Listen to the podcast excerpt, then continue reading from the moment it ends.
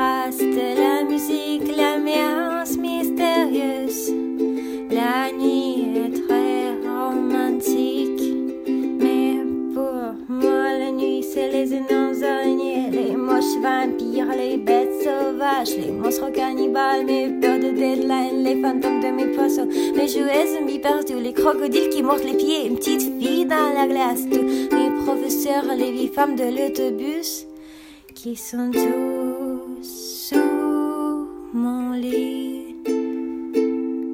Voici comment je vois